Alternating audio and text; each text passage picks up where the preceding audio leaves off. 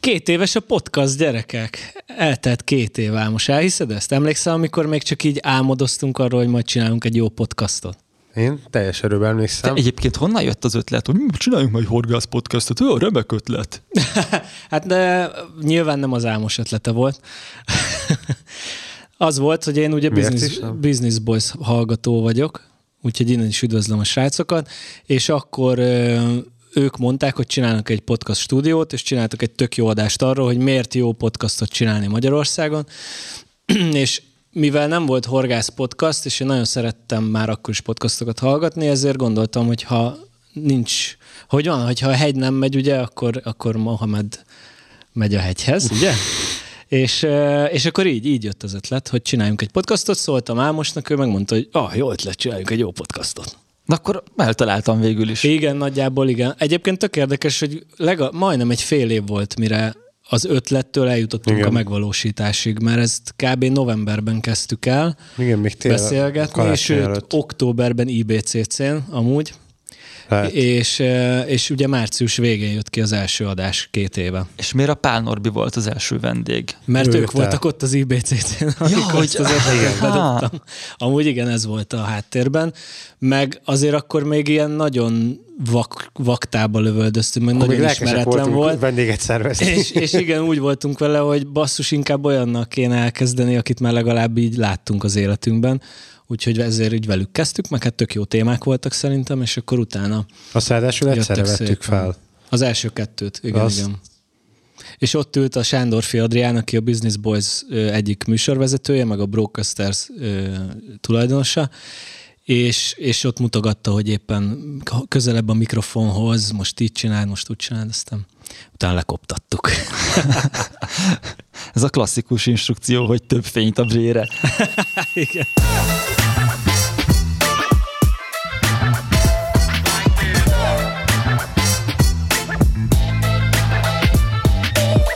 Parti Arcok Podcast. Minden, ami a parton történik, azokkal, akikre a vízparton túl is kíváncsiak vagyunk. Kapás van. Ezt az adást a Vodafone Podcast Pioneers támogatja, hogy egyre jobb minőségben és még sokáig készíthessük nektek a horgászatról szóló részeket.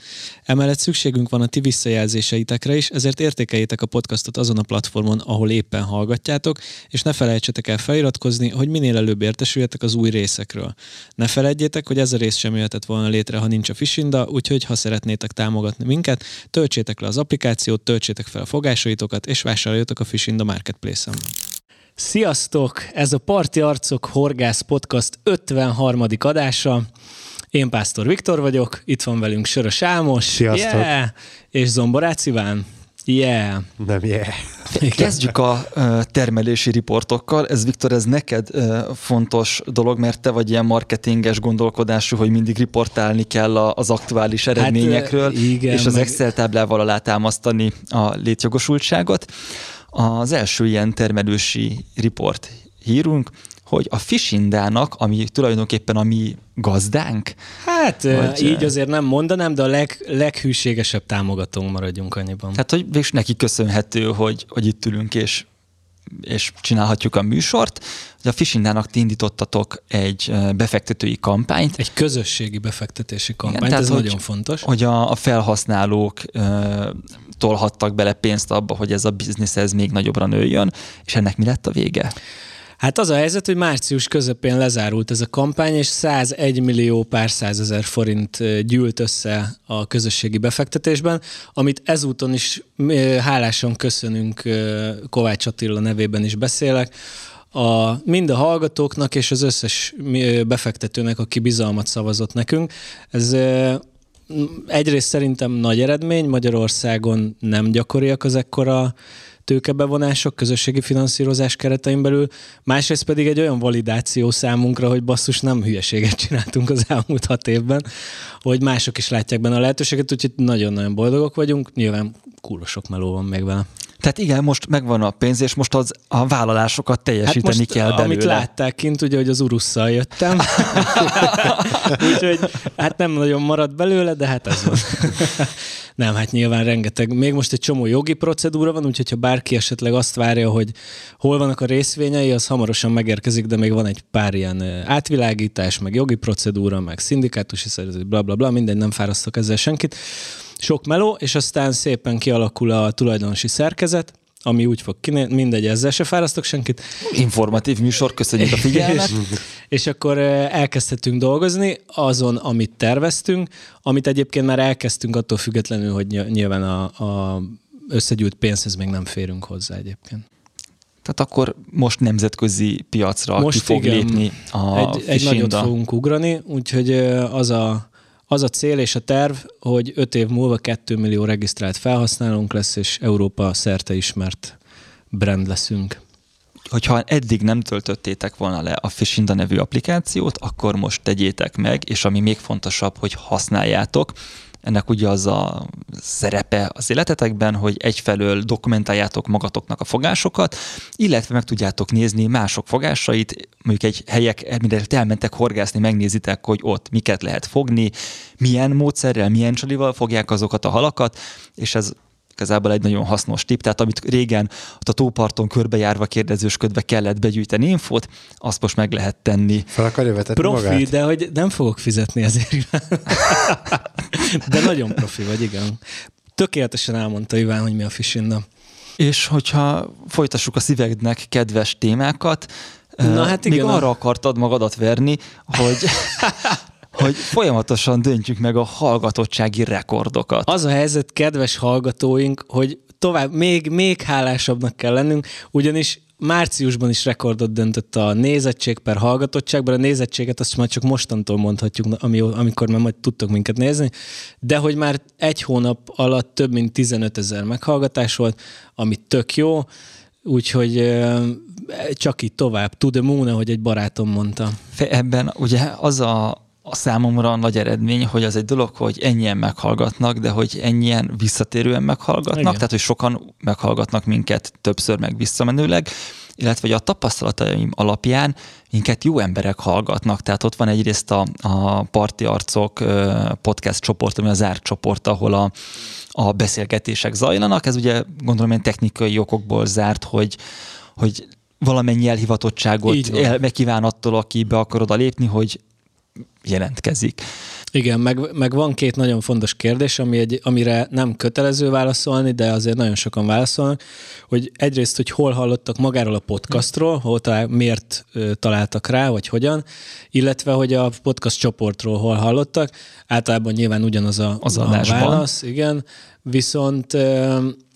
Tök érdekes, hogy például onnan értesültem arról, hogy hol beszélgetnek erről a podcastról egyéb csatornákon, mert hogy sokan válaszolnak arra, hogy hol találkoztak velem. Igen, tehát hogy a minőségi közönséget én abból tudom leszintetizálni, hogy ez van, hogy a podcast csoportban a beszélgetések azért olyan színvonalon és kulturáltsági szinten vannak, amire nagyon kevés Facebook csoportban van példa, és ezt nem úgy értük el, hogy egyébként el lehet érni, hogy az ellenszenves elemeket azonnal kivágjuk, hanem eddig nem kell. Én legalábbis eddig egyszer nem moderáltam. Nem kellett, tehát, hogy soha én sem bannoltam még senkit. És ez...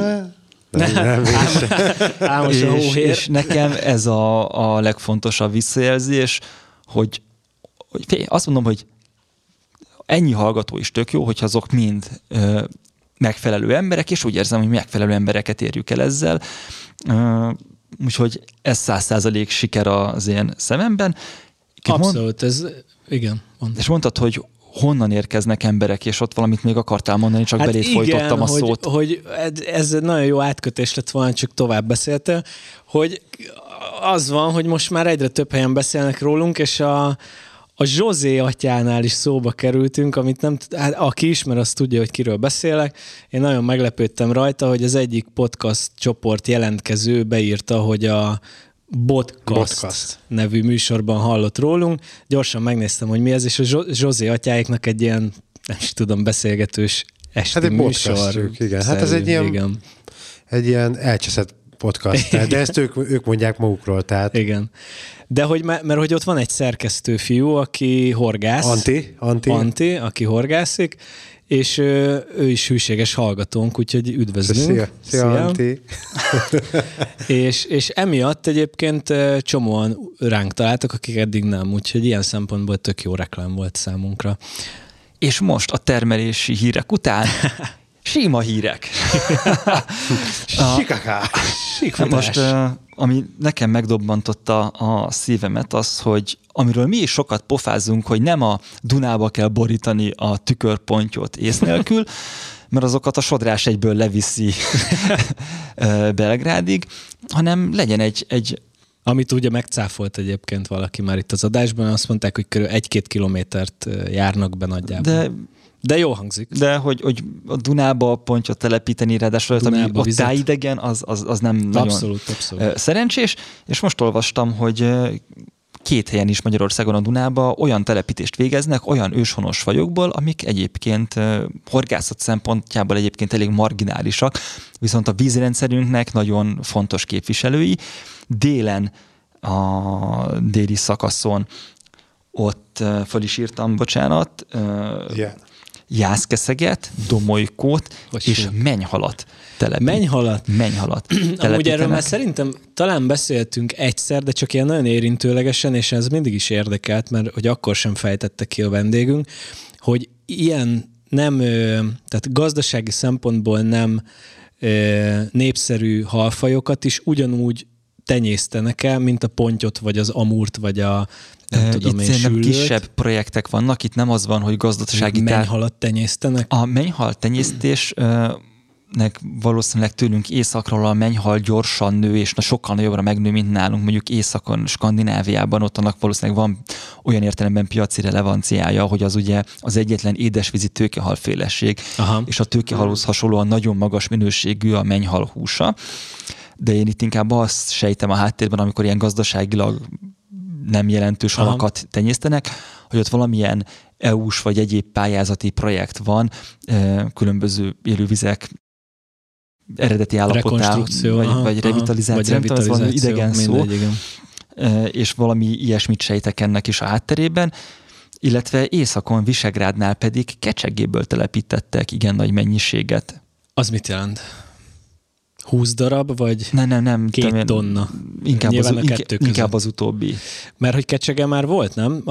Volt jelölt kecsegéket talán ott... A vizára gondolsz, amiből, de kecsegét is telepítenek sokszor. A víz az a vadászati világkiállítás után volt, amit ott elengedtek 20 darabot, vagy nem tudom. Igen? De hogy kecsege volt már, de nagyon kis mennyiségben, és jelölt. Lehet, hogy nem kecsege, de valamilyen tokféle, az biztos. Jelöltek, és tudod, volt, azt még meséltem is itt az adásban is, hogy volt egy ilyen akciója a hallgazdálkodónak, hogy ha visszafogod, akkor nyerhetsz egy éves területi engedélyt, vagy valami ilyesmi, be kellett küldeni fényképpel. De akkor most már van bőven. Igen, és ugye a Dunában a kecsege az védett státuszban van most már, tehát hogy nem lehet... Nem, most már van benne. Újra. Figyelj, amikor még én 5-6 évvel ezelőtt a Kvassai Zsiripnél horgáztam, ott a mellettem lévő bácsi fogott kecsegét. Ő látott már olyat, aki... És az még a korábbi telepítési hullámból volt. Ugye a kecsege az szintén nem, mivel egy védett halat telepítenek, ezért annak biztosan nem ilyen horgászlobbi szerepe van, mint hogy verjük tele a tavakat amurral. Nem, hát biztos, hogy visszaállítani az állományt. És ez a dolog, ez nekem rendkívül szimpatikus, abszolút, és nagyon boldog vagyok, hogy ilyenekről beszámolhatunk. És hogyha a kecsege szóba került, akkor a videóformátumot nézőknek át is fordítom az asztalon lévő bukós, és akkor valahogy a kecsege nézzen. Milyen jó, ez igazából egy ilyen információs eszköz. De hogy nem csak azt, hanem domolykót is írtál fel az adásmenetbe. Igen, az a déli telepítéseknél volt a domi, jász és a menyus, csak azért, hogy népies nevükön említsük mert őket. Hogy azért a dominak meg a jásznak van horgászati értéke, sőt, de nagyon sokan horgásznak. Nagyon sokan horgásznak rá célzottan, de a vízből kivetnek halak mennyiségében elenyésző. Az biztos, persze, nem. Tehát az a fontos, igen. Nagyon speciális vizeken horgásznak célzottan domolykóra, Ipolyon, Zagyván esetleg. De azért, amikor ledurrantja a belső bogár wobblert, vagy bug wobblert, az jól néz ki. Igen. És ezt te honnan tudod? Egyszer láttam a Futó Marcinál. Úgyhogy ez egy nagyon jó dolog, és az is nagyon jó dolog, hogy sikerült nevetnem a horgász híreken. Ugye az történt, hogy április 1-én van ez a szerintem nagyon béna szokás, hogy viccesnek szánt álhíreket raksz ki. Ez genyóság, basszus. De szerintem... Igen. És ezeket időnként beszopja magát valaki, de hogy a munkahelyemen is volt egy ilyen dolog, hogy kijött egy hír, hogy... Kirúgtak, vagy mi? Nem, ott a hírszerkesztő kollégámmal, meg egy másik kollégám beküldte egy ilyen Slack chatbe, hogy úgy nézzétek, hogy milyen víz alatti dolgot építenek a Tiszatóra, mint ilyen üvegfedelű alagútrendszer, ami jön a Kamponában. A másfél méteres víz. És akkor így mondtuk, hogy tényleg, ez milyen jó, ezt megírom, mondta a Zsolti, és akkor aztán leesetnek, hogy ez rohadt április elsői kamuhír volt. Tehát gyakorlott újságírókat és szerkesztőségeket is meg lehet vezetni, de kijött egy hír, hogy a Nagykunsági-csatornába fognak arapaimát telepíteni. Most már pakolt be. Az annyira abszurd volt, hogy... Én mentem a szigonyért.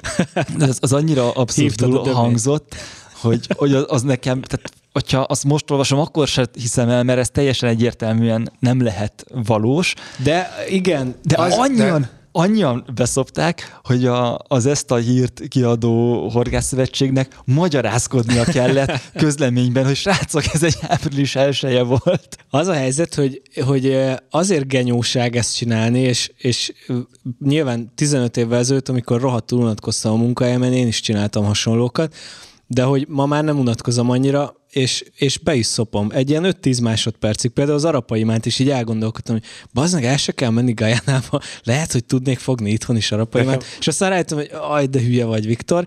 És az a helyzet, hogy a kedves csoporttagok már tudják, hogy én egyet tényleg beszoptam, és azt meg is osztottam a csoportban, csak úgy nézett ki, mintha nem szoptam volna be, de most volt? Őszinte leszek, és bevallom. A víz alatt éltető hajó. Én ezt mindaddig beszoptam, amíg a kedves hallgatóink nem írták oda alá, hogy jó április elsőjét, mert hogy az van, hogy ugye rohansz egyik helyről a másikra, meg csinálod a dolgaidat, és közben a liftben vagy valahol így pörgettem a Facebookot gyorsan.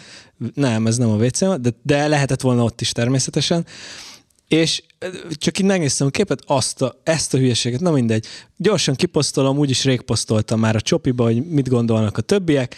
Kiírtam, és aztán elmentem egy megbeszélésre, meg mit tudom én, és pár óra múlva így néztem, és bazd meg, tényleg mekkora vagy.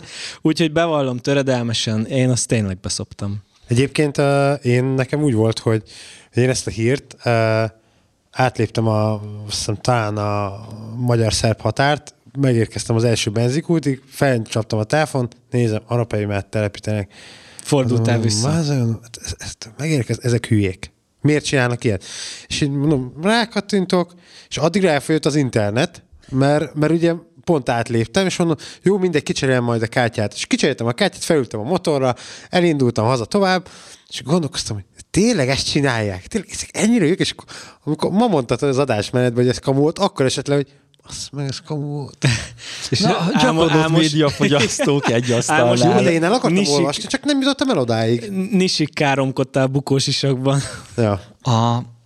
És hogyha forduljunk rá a bűnöző rovatra, hiszen úgy hallottam, hogy fejlemény történt az amerikai pergető horgászoknak az ügyében, akiknek már követjük emlékeztek a még a nevükre? Kálváriájukat. Mert hogy ez egy visszatérő téma. Chase Kominsky és Jacob Runyan nevű úriemberek, akik azzal lettek híresek, hogy lebuktak azzal, hogy pergető versenyen, pénzdíjas pergető versenyen, súlyokkal, kitömött halakkal nyertek sokat. Igen. És egyszer bebukták.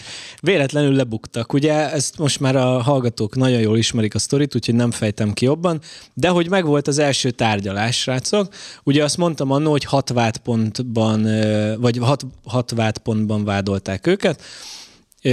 Abból azt hiszem 3 maradt így a tárgyalásig. Többek között ugye a vadállat jogosulatlan birtoklása, állatkínzás és csalás, nagy összegű csalás. És ugye ők az első, amikor még csak a vallomásukat kellett megtenni, akkor ők azt mondták, hogy nem bűnösek. Bár ugye ezt azért kurva nehéz lenne azt mondani, hogy nem te nyomkodtad bele a 300 grammos olmokat a halszájába. Megette, ugye? Na mindegy. Na de... Ha leveri a villantót, akkor miért ne verne le egy olmot? Egy 300 grammos olmot, igen. Ötöt. Egymás után. És az van, hogy gondolom egy kicsit megfingatták őket így a szövetségi nyomozók, és mondták nekik, hogy jobb lesz, hogyha bevallják, mert akkor mondjuk így 3 vádpontot mindjárt el is engednének, meg gondolom kisebb büntit kapnak. A lényeg az, hogy most elvállalták a bűnösségüket, és még az ítélet még nem végleges. De az eszedbe se jutott, hogy a saját belső morális érzetük döntött úgy, hogy akkor most ezt bevallják. Hát azok hanem után... Te már egyből egy ilyen hollywoodi filmet kerítesz közé, hogy a csávok ott érdeltek a nyakukon, és egy 2 hétig ütötték őket, mire az waterboarding volt ott 2 hétig. Tehát, hogy szóval a vizes törülköző után igen, azt mondták, hogy akkor... De mit vallottak be belőle? Ezt, hogy a vadállat jogosulatlan birtoklás, az állatkínzást, és volt még egy, azt most megmondom őszintén. Nem gondolom a csalást, hogy egy versenyel pénzt így persze, az volt a harmadik. Igen. A lényeg az, hogy hát sajnos elkobozták Mr. Kominskinak a hajóját, ami amúgy $100,000 ér. Úgyhogy volt hajó, nincs hajó, de egyébként sokkal többet nyertek az elmúlt... Jó a hajó a vége. Fú... Iván megérkezett. Fordítsunk megint egyet. És az van, hogy amúgy ők csak 2021-ben, ha jól emlékszem, igen, $300,000 nyertek. Tehát ugye amúgy brutális pénzeket nyertek így ezeken a versenyeken. Mindegy $100,000 csónak ugrott, meg fél év felfüggesztett, és a fél év után döntik el, hogy mekkora pénzbüntetés, attól függő, nem indulhatnak többé nyilván ilyen versenyeken, és hogy utána még majd így eldöntik, hogy mekkora pénzbüntetés lesz a vége. Úgyhogy hát ez van velük, de legalább az van, hogy nem kimosdatta őket valami drága ügyvéd, hanem hát valamekkora büntetést kapnak. Hát valamekkora büntetést kapnak. De amúgy már a média szerintem tehát az, hogy kaptak nyilvánosságot ezáltal, az már úgy meglettek köcsögöltetve, hogy ez a karrierjük vége. Bár tudok olyanról, egy bizonyos Anthony West nevű motorversenyzőről, aki doppinggal bukott meg, egész pontosan 2-szer is, és ez az Anthony West csinálta azt, hogy amikor az FIM eltiltotta, az a Nemzetközi Motorsport Szövetség eltiltotta a motorversenyzéstől, akkor keresett egy olyan sorozatot, ami nem az FIM égisze alá tartozik, ez a brazil Superbike volt, és ott ment aztán tovább, és akkor az FIM az addig áskálódott, míg utána nem nyúltak, hogy a szponzorait rávették, hogy álljanak ki mögüle, és stb., és akkor végül is az Anthony West az elküldte az egész FIM-et, hogy egy korrupt büdös csürhe az, és hogy direkt ráutaznak. Amiben valószínűleg van némi igazsága egyébként. Valószínűleg teljesen igaza van benne. Minden sportszövetség azért gyanús erősen, pláne egy olyan, amin ennyi pénz folyik át. És aztán végül is valahogyan kiegyeztek, és most már újra versenyezhet európai versenyeken, és most az Endurance világbajnokságon megy, ami a hosszú távú versenyek, és az a magyar kötődése, hogy tavaly magyar motorversenyző Bódis Ricsi volt a csapattársa, és tőle meg is kérdeztem, hogy amikor fáradtál a 24 óráson, akkor a Westtől kaptál valamit, és mondta, hogy nem, de hogy egy ennyire rendes és segítőkész embert azért nagyon nehéz találni még egyet a földön, és ugyanabban a csapatban lesz idén is magyar versenyző, egy Kovács Bálint nevű fiatalember, akinek innen is nagyon drukkolunk. Mikor lesz a verseny? Nem tudom a versenynaptárat fejből, azt nem jegyzik el. De ezt nem közvetítik valahol? Ezt nem közvetítik szerintem élőben. Az Eurosporton talán szokott lenni, lopott streameken szoktam nézni, mint általában a sportesemények nagy részét. Jó, de ha már motorozás... Igen, vissza akartam térni a horgászat és a motorozásnak egy valós keresztmetszetére, ami nem tanácsadás arra az esetre, hogyha a kedves hallgatókat eltiltanák bármilyen tevékenységtől, mondjuk egy orvosi műhiba miatt még Botswanában akkor remek praxisokat tudnak vállalni, hanem azt, hogy Álmos, te pedig motorkerékpározást és a horgászást egy bukós isak alá hoztad, és ellátogattál festői külföldre, hogy fogjál halakat. Igen, a festői külföld az úgy nézett ki, hogy én Szerbián és Észak-Macedónián keresztül eljutottam Albániába. Az első napi szállásomat direkt úgy foglaltam, hogy egy tó mellé. Ugye ez hol volt már Albániában, vagy nem, ez még Szerbia? Ja, Szerbia, Nis mellett, Kruševácnál, ott fenn a hegyen találtam egy tök jó szállást, ami egy ilyen egy tó mellett van, van egy patak, és van egy duzzasztott tó, és én azt úgy gondoltam, hogy én majd oda időben megérkezek, majd én időben lemegyek horgászni. Ebből nyilván az lett, hogy most nem ért oda időben, cserébe az utolsó 3 órába szakadt az eső, úgyhogy én vizesen átázva a sötétbe érkeztem meg a hegyi szerpentin végére, ahol volt ez a hely. Néztem, ott a tó, király. Reggel felkelek, kisétálok, keresem a tavat, jövök, megyek, mondom, van valami, biztos a gát mögött van a tó. Meg nincs. És akkor látom, hogy leeresztették a tavat. Vagy éjszaka, vagy én éjszaka már láttam, és akkor, amikor hát azt nem hiszem, hogy egy éjszaka alatt leeresztenek egy tavat. Mármint, hogy azt lehet, hogy hallottad volna, annak azért csak van hangja. Mindegy, bocsánat. Nem tudom, lehet, hogy okay. Akkora volt a vízhozam, hogy le kellett ereszteni. Nem tudom, mi lehetett. De nem volt ott a tó a helyén, és akkor, amikor én sétáltam, akkor öreg bácsi kislattyogott, valamit mókolt a gáttal, és amire mentem el, már a 4. volt a víz. Tehát a zsilippel ezek szerint. Ez nem egy nagy tó akkor igazából. Nem, de egyébként jól is tettem, hogy és hát igazából tök jó volt, mert úgy meg horgásztam volna 3 órát, úgyhogy egy darab hal nincs abban a részben, mert hogyha azt leengedik időről időre, akkor abban nyilván egy nappal később mész, ott a tó, viszont nincs benne hal. Igen, és én ott vígan horgászok, és azt mondom, na, ebben sincs hal, és igazam lett volna. Igen, és ezután én elmentem Albániába, ahol az volt a terv, hogy nekem van egy a kis már többször emelgetett teleszkópos botom, én ezt felrakom a motorra, ezt Albániával. Ez egy nagyon picire összecsukható pergető bot, 52 centiméterre. Igen. És láttam, hogy rajta volt a motorján, mert küldött képet, szóval tényleg ott volt. Igen. Azt beszéltük meg, hogy arra nem lesz idő, hogy kiszedjem a botot a dobozból, összerakjam, feldamírozzam, stb., hanem akkor ezt megcsináltam előre, felraktam a doboznak a motornak a végére, és ahogy mentünk, ahol éppen megálltunk. Most az első két nap az úgy nézett ki, hogy a hó és a jégeső váltotta egymást, nem volt kedvem akkor horgászni. 3. nap jutottunk el egy olyan csodás hegyi patakba, ahol kristálytiszta ilyen... Az a ciánkék színű víz volt, igen, ahol... megpróbált, ezekkel a kékekkel dolgozott így a videó, aki a videót nézi, Iván csak elmutatom a vizet. Gyönyörű szép helyeken. Fogás az mint olyan, az nem sikerült. De halat láttál benne amúgy? Az első helyen nem láttam. Ott mert ez egy olyan túra volt, hogy volt túravezetőnk, és ő mondta, hogy oda menjünk el, és én néztem azt, hogy nem biztos, hogy az jó, mert levitt egy ilyen sarokba, ahol olyan sodrás volt, hogy amikor a sodrásba belevezettem a woblem és a villantót, azt a villantót, amit tőled kaptam. Az izlandi? Az izlandi villantót, wow. Mert úgy voltam vele, hogy mondom, mit rakjak fel rá? Albániában mi más működik, mint az izlandi villantót? De az izlandi villant... Vagy úgy voltam, hogy mi mást rakjak fel, ezt legalább elhagyhatom. Az nem az volt még, és úgy voltam vele, hogy mondom, kipróbálom azt, mert jó, azt jól lehetett dobni. Persze, az egy ilyen általános csalis. Tisztránkféléknek az igen. Ilyen... De hogy olyan volt a sodrás, én még nem éreztem ilyet, hogy amikor belehúztam magába tényleg a legerősebb sodrásba, akkor olyan volt, mint a kapásom lett volna. Aha. Tehát annyira ki kellett rángatni.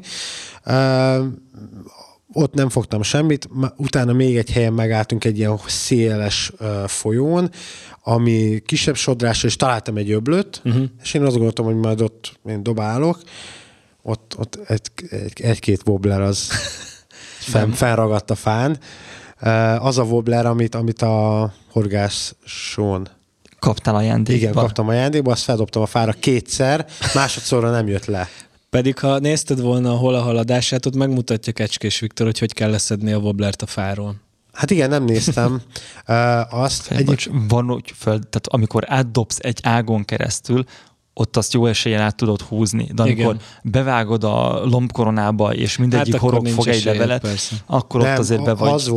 Az volt, hogy először egy száraz fába dobtam bele, és abból ki tudod húzni, mert abban valahogy nem akad, vagy ezt le tudod törni valószínűleg, és a másodszorra egy ilyen már elkezdett zöldülni fába, abból nem bírtam már kiszedni. Jó, mindegy, hát van egy wobbler.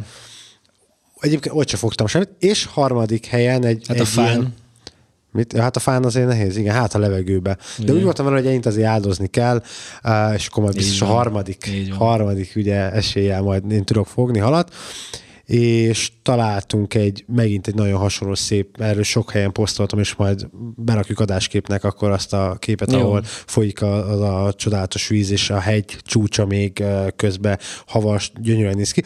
És egy híd vezetett, volt egy híd a folyón, amit már nem használnak, egy ilyen régi kőhíd, és a kőhídról taktikusan mondom, én elkezdem nézegetni, hogy hol vannak halak. És találtam, azt nem tudom, hogy milyen halakat, de valószínűleg pisztrángokat, egy ilyen kb. Szerintem ilyen 10 centis, maximum 10 centis pisztrángok lehettek, és úgy gondoltam, hogy a környéküket elkezdem én dobálni. Nyilván ők olyan helyen voltak, amit Isten, tehát nem azt, hogy megdobni, bevezetni nem bírtad oda a csalit, mert ők nyilván olyan helyen voltak, ahol olyan szinten a sodrástól éppen mentesülnek, hogy te oda nem tudod beúsztatni se a csalit, és próbáltam mindenféle lukakba bedobálni, de ott is hát nyilván ez egy motoros túra volt, másokhoz alkalmazkodni, tehát nem tudtam ott lenni órákat, de az a hely az annyira csodálatos volt, hogy szerintem nekem az életem top 3 horgászatába belemegy, mert mind a víz, mind az a sodrás,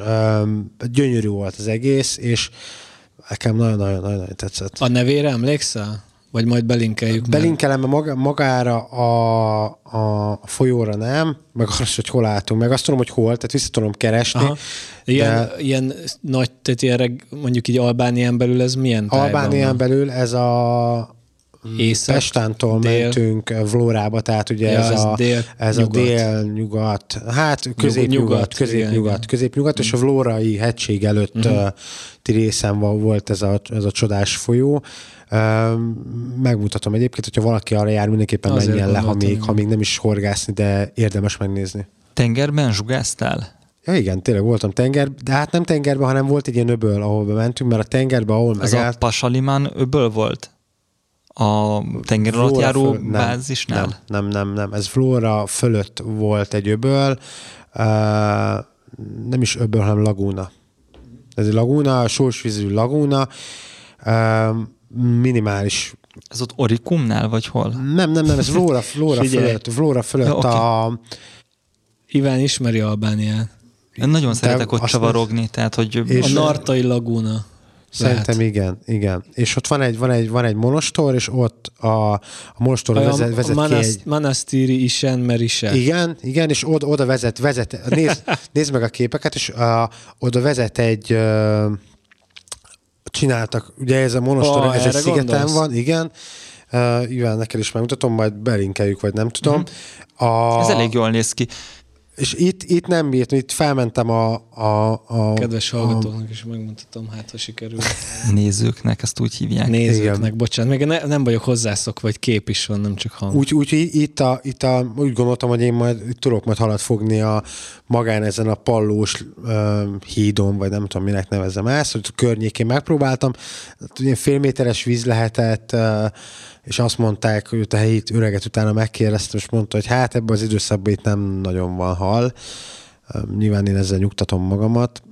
De utána a nyílt tengerben nem horgáztam, mert ahol voltunk, néztem a helyieket, ők hát nem horgáztak, haláztak. Tehát láttam, hogy egy ember benn van a vízbe, 2 kint, és húzták a hálót.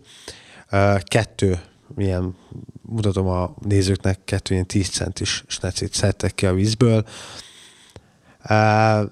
Hát egy lagúnában azért nagy csodát nem lehet várni, nem? Nem, ez már a nyílt, ez már Flórára nyílt részen volt. Akkor elmondhatjuk, hogy a horgásztúrádat lehoztad 0 darab fogással. Igen. Erre akartam kihegyezni. Jó, mert egy mocsok vagy. De jót motoroztál legalább, nem? És mindenkinek ajánlod, ha akar, jégesőben, havazásban, napsütésben. Nem, én azt mondom, hogy bármilyen tévhitet hallanak az emberek, vagy bármit hallasz Albániáról, ha jó, akkor hidd el, ha rossz, akkor meg valószínűleg igaz. De még mindig iszonyat mennyiségű szemét van. mindenhol. Igen, ezt a pont akkor hallgattam a 51. adást, amin itt meg szeretném dicsérni titeket, nagyon jó adás lett. Nagyon szépen köszönjük, pontosan. Nélkülem is sikerült. És és én pont hazafelé hallgattam még Albániába az adást. Annyira hallgattam, hogy a szerpentinnél elhagytak a srácok, azt be kellett fejeznem már, mert annyira belezombultam, hogy csak azt hittem, hogy hoppá, nincs előttem senki, akkor gyorsan utol kell térni mindenkit. Figyelj, ne akard ránk fogni azt, hogy lassan motorozzol, és nem engeded be elég mélyen kanyarba a motort. Könyököd? Leért legalább? Hát minden leért. Tényleg estél? Volt esés? Én nem. De volt egy lábtörés. Sejtett. Lábtörés? Igen, lábtörés az volt. Tehát azért nem egy... Albániába érdemes túrendurókkal menni, mert nagyon sok helyen nincs út, ahol van út, az vagy felszedték éppen az aszfaltot, vagy nincsen rajta már aszfalt. Nagyon sokat mentünk offroadon, vagy olyan offroadon, hogy nem volt. Hát Albániában nehéz autópályázni, mondjuk, az tény. Igen, de egyébként mentünk, jó utak is vannak. De mentünk olyan a tengerpartról Vlóra alatt, egy olyan úton mentünk fel, hogy 50 kilométer szerpentin, és 2 autóval találkoztál másfél vagy 1 óra, tehát amíg mész, mentünk rajta.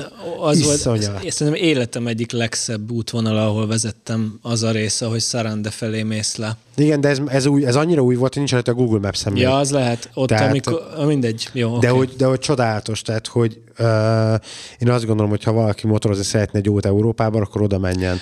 De akár autózni is, igen. Meg egyébként, ha szeretne szép helyeken kirándulni, meg nyaralni, akkor is én tudom ajánlani Albániát, bár én nagyon rég voltam, szerintem 15 éve kb. Valószínűleg annál jobb a helyzet, mint ami akkor volt. Akkor még nagyon olcsó is volt, azt nem tudom, most milyenek az árak?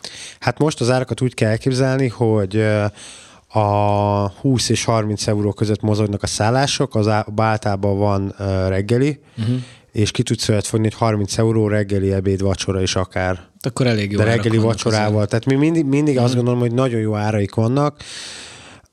Nyilván gondolom a turista központok drágábbak, mint mindenhol, de hát... Egyébként nem, hát mi Berátban voltunk, az egy ilyen fellegváros, és ott aludtunk a fellegvárosnak a tetejébe egy ilyen, olyan, mint egy felmenni a budai várba, ott aludtunk 20 euróért fejenként éjszakát reggelivel. Tehát abszolút nem sok, abszolút úgy jössz el onnan, hogy te voltál a külügyminiszter. Jó, de az előszezoni árak egyébként. Jó, azt is tegyük hozzá. Fontos, hogy nem július közepén. A szemettelés kapcsán te beküldted a témalistába, hogy kötelező szemetes zsák. Igen, ugye az előző adásban a Viktorékkal beszéltünk erről, hogy ők azért nem mondják el, hogy hol horgásznak, mert hogy nem a halakat féltik, hanem a helyet, hogy összeszemetelik a horgászok.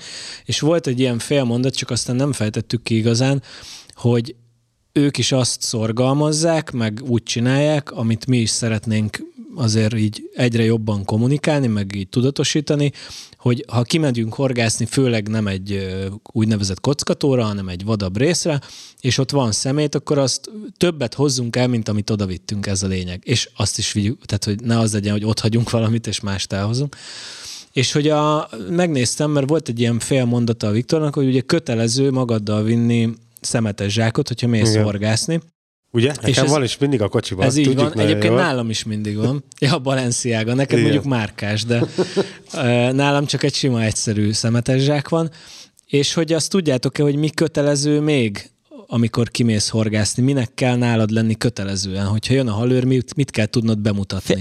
Én ezt pontosan tudom, mert amikor most együtt voltunk horgászni a héten, nálad se szemetes zsák nem volt. Volt nálam amúgy, csak nem. Hát most én használtam az enyémet. Kettőt ne használjunk. A másik, amikor jött a halőr, akkor én mutattam meg az irataimat, mert nálad az sem volt ott éppen, mert jó, a kocsiban volt, tudjuk. A futóengedélye volt. De... Na, akkor meséljük el, hogy hol voltunk horgászni. De először a kötelező dolgokat. Na, mi a kötelező akkor? Szerintem az engedélyednek kell nálad lennie. Igen, tehát hogy igen, tárgyak még, minek kell. A szemetes zsák egy. Szerintem tudtam, hogy a szemetes zsák kötelező. De én nem vihetem el vászonszatyorban a szemetet? Mindenképpen szemetes zsáknak kell lenni? Hát mi a szemetes zsák, az lehet vászonszatyor, az egy... Bármi lehet, de azt mondod, hogy ez az, ebbe gyűjtöm a szemetet. Igen? Tessék, hogyha a halőr megkérdezi. A 2, az a legalább 15 kg-ig mérő mérleg. Mondjuk ez azért társunkban minket nem szokott fenyegetni. Hát a miénk az mér mindenfelé. Nálam mindig van. Ja, a miénk az miért, igen. Mondjuk én sem tudom az enyém hol van. Egyébként van ennek logikája szerintem, mert oké, hogyha keszegezel, nyilván nem annyira fontos. De hogyha kimész bárhova, Balatonra, bárhova horgászni, akkor azért nem árt tudnod, hogy mekkora halat fogtál, mert egyrészt, ha el akarod vinni, akkor ugye vannak méret felső határok is, nem csak alsó határok, és azok jellemzően súlyban vannak megadva. Másrészt, hogyha el akarod vinni, nyilván be kell írnod, és oda pontos számot kell beírnod, mert ugye pont volt az RSD kapcsán erről szó, hogy van, aki kevesebbet ír be, hogy a kvótáját ne terhelje annyira. Jó, de hogyha... Tehát szerintem, hogyha kell mérleg, akkor kell haltartó szák is, ami megfelel a szabályoknak, igen. Mert hogyha feltételezik, hogy te halat el akarsz vinni, akkor, ami egyébként szerintem a mérleg az azért felesleges, mert azt mondod, hogy nem viszel el magaddal, és nézd meg biztos úr, a szák az itt van bent a táskámban. Viszont, ha invazív halat fogsz, amit nem engedhetsz vissza, akkor azt a horgászat végéig a szabályoknak megfelelően tárolnod kell. Ja. És az invazív halfogás az nem olyan, hogy azt te döntöd el, hogy kifogod-e vagy sem, hanem az nem, azt elkap. És nem dobhatod be a bokorba magad mögé nyilván. Igen, tehát hogy a haltartó hálót azt értem, hogy annak kell, a mérleggel nem értek egyet. Kell. Direkt utána néztem, mert egy helyen olvastam, és aztán nem voltam benne biztos, hogy ez így van, de igen, több ilyen nem egyesület, szövetségnek a weboldalán is fent van. Legalább egy méteres centi, ugye nyilván a ragadozó halak miatt, meg a alsó méretkorlátok miatt, és ami a legeslegfontosabb, és valószínűleg ki is találnátok, ha nem mondanám el, egy kitörölhetetlen tintájú toll. Ezek a kötelező dolgok. Ennek mennyi a valóságtartalma? Úgy értem, hogy ez a valóságban ez hány embernél van tehát tényleg figyelj, jól belegondolsz, azért általában centi nem szokott nálam. Tollat viszel magaddal, mert be kell x-elned a napot. Ami már tudjuk, hogy hülyeség, de... Én mondjuk 3 éve nem x-eltem. De várj, kimész az RSD-re, majd mindjárt elmeséljük, ahol mi voltunk horgászni. Azok olyan állami vizek, ahova a hivatalos halőr jön, tehát nem az van, hogy Géza bácsinál befizetted a 5000 forintot, és akkor lejössz a tópartra, hanem ez. Ott, ha jön a halőr, és te nem vittél el halat, nincs is nálad haltartó, tegyük fel, bár ugye kötelező, de mindegy, nem akarsz elvinni halat, és nincs beixelve, hogy te ott horgászol ma, akkor megbüntet a halőr. Egyébként én voltam úgy horgásztársággal, hogy valaki nem x-elt be, jött a halőr, a Pilismaróton, bocs, várjál, nem x-eltem. Nyilván. Oké, tessék, x-elt. Tehát, volt olyan, hogy a kalauz sem büntetett meg a vonaton, mikor elfelejtettem a bérletem helyett, mást vettem, inkább így mondom. És próbáltam blitzelni diákkoromban. Na, én úgy voltam most az áróvonallal és a montenegrói rendőrrel. És ő sem megbüntetett, hanem azt mondta, hogy jó, akkor vegyem meg tőle a jegyet, és akkor le vagyunk rendezve. Szóval, hogy nyilván az életszerűség, az felülírja a szabályokat sokszor, de igen, de ez a hivatalos dolog, hogy be kell x-elned, ergo kell legyen nálad egy toll. De mivel nálam mindig van, és jellemzően együtt horgászunk, így védve vagy. Jó. Na de, hogy most forduljunk rá arra, hogy hol horgásztunk, hogy mert hol ez horgásztunk, az igen. Hát ahol közt hívtatok. Köszönjük, hogy hívtunk. Egyébként hívtunk, csak igen. Nem értél rá. Felszpoilerezem, a Hárosi-öbölbe mentünk ki egy szezonnyitó zsugára. Én eredetileg egyébként valami kockatavi metódféderezést szerettem volna szezonindítónak. Egyrészt, hogy a legendás Fishinda Wafterről meg tudjam mondani, hogy úgy húzza a halat, mint hogyha Döme Gábor keresztelte volna meg. Vagy annál szerényebb fogási lehetőségek rappan vannak benne. De erről már van nagyon jó visszajelzésünk, ugyanis a kedves hallgatók közül, akik nyertek, ugye, 3x2 doboz Wafters-t, ott már volt, aki kipróbálta közülük. És fogosnak minősítette. Szétfogta magát apám. Szétfogta, úgyhogy az van, hogy a Fishinda Wafters a legmenőbb csali a földön. És te nem próbáltad ki? De én is fogtam majdnem vele egy halat. Igazából a hal megfogta magát, csak én aludtam közben. nekem ezt úgy mesélte az Álmos, hogy hát igen, a hal elvitte a Viktor botját. De én ezt úgy képzeltem, hogy így elvitte a csalit, füstölt, Viktor nem figyelt oda, mit tudom én, aztán hát akadóba ment valami. De valójában az történt, hogy a hal konkrétan elvitte a botodat, és más horgászok találták meg, igen, a tó közepén spiccel fölfele a vízben. Az volt a mázlim, hogy az egyik srác fogott egy halat reggel, és fárasztás közben valahogy a spiccem az ő zsinórjára keveredett, és ezért kiemelte a spiccet, és így megtudta, hogy hol van a botom, és volt olyan rendes, és mire felébredtem, kihozta. Úgyhogy ezután is közlöm, Peti. Tehát egy ilyen metódféderezést akartam, hogy tudod így a fárasztást gyakorolni, meg így egy pici harc, ilyen szezonnyitó, ilyen kis és könnyű tét nélküli zsugát, de hogy nekem nincs olyan ponty-bölcsöm, ilyen nagyméretű, lábas, fémvázas bölcső, amiben... Amilyen az Álmosnak van. Igen, ami az Álmosnak van. És általában ezeken a helyeken ezt kérik, és ez meg milyen furcsán vette volna ki magát, hogy csóklom, a Petike lejöhet labdázni, hát a Petike meghalt. Azért a labdáját tessék már kiadni. Tehát, hogy akkor úgy voltunk vele, hogy oké, akkor nem megyünk az Álmos nélkül. Nem jön, igen, akkor nem kérjük el a bölcsőjét, akkor menjünk olyan helyre, ahol olyan halakra horgászunk, amiket az én sima lakossági pontymatracomon is lehet tárolni, hogyha úgy van. És kellett, ugye? Kellett. Igen, összehalasztuk végül a matracomat. Nem a Viktor, ahogy hallottam. Hát nem. Nem. De ez részletkérdés, hogy kimentünk a Hárosi-öbölbe egy szezonnyitó, finom szerelékes, keszeges zsugára. És akkor itt szeretném megragadni az alkalmat, hogy megkövessem magam, és a Hárosi-öböl halőrei, azt hiszem az ország egyik legkedvesebb halőrei, vagy halőrnek hívják, nem? Igen, de hogy... A jegyet kiadja, meg nem tudom. Meg a jó fejek voltak, segítőkészek, tehát hogy egy... A macskák azok elég genyók, akik ott védik a területet. Nagyon rossz arcú macskák, tehát azt már, hogy a pillangókést előkapja. Nagyon szigorban vannak. Nagyon para, de beengedtek minket, és utána viszont meg a jó fej arcokkal találkoztunk, úgyhogy innentől nyugiban. De akkor csak utolérte végzetet, tehát addig mondtad, hogy a Hárosi az mennyire egy rossz hely, hogy megérezte a hely szelleme, és nem engedte oda halakat. Jó, igen, ki akarod húzni, igen, alig fogtam valamit, kb. 3-4 keszeget fogtam, még Iván 23-34 között valami. Tehát így nagyon csúnyán kifújta az orrom, de nyilván ez annak köszönhető, hogy a Viktor kevesebb effortot tett abba a horgászatba. Hát sokkal kevesebbet, eleve fele annyi bottal horgáztam, mint te. Nem volt megtiltva, hogy 2 bottal horgász. Nem gondolom, hogy a 2 bot nekem olyan nagyon sokat számított volna, bár volt, amikor mind a kettőt elhúzták, nem. De mindegy.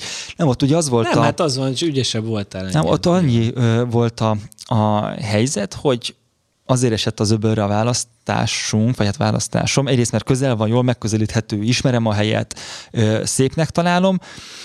Meglepő módon nem volt szemét, és egy frekventált részére ültünk le, és úgy nem volt mit összeszedni magunk körül, mert nem volt szemét. Illetve ugye az volt, hogy egy...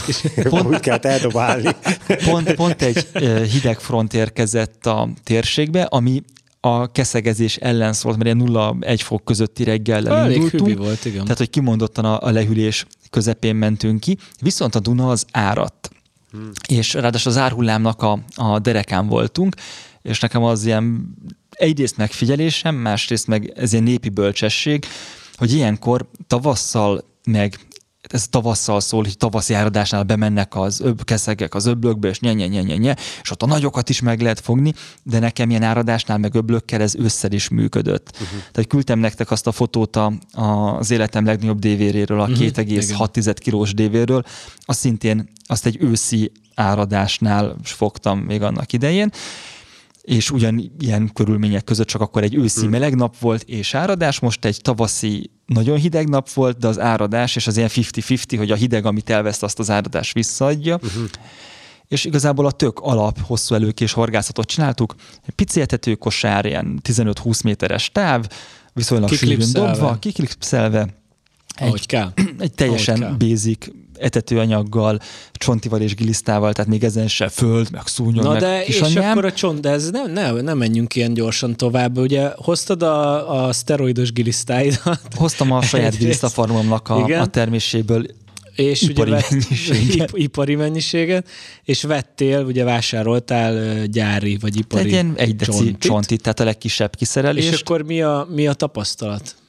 A tavaszi dévér csalinak a szúnyogon kívül legjobbnak a trágyagilisztát tartják, én ezért is vittem belőle sokat, amiből időnként vágtam az etetőanyagba is, hogyha olyan kedvem volt, és főleg gilisztával csalisztam azzal a módszerrel, hogy megtűztem két helyen, és középen elvágtam ollóval, és esetleg egy csontival lezártam, és akkor ez volt a trükk. És mindezt egy 16-os horgom, egy 14-es horgom. Vékony gilisztákat válogattam, igen. Tehát arra figyeltem, hogy a vastagabbját hozzam.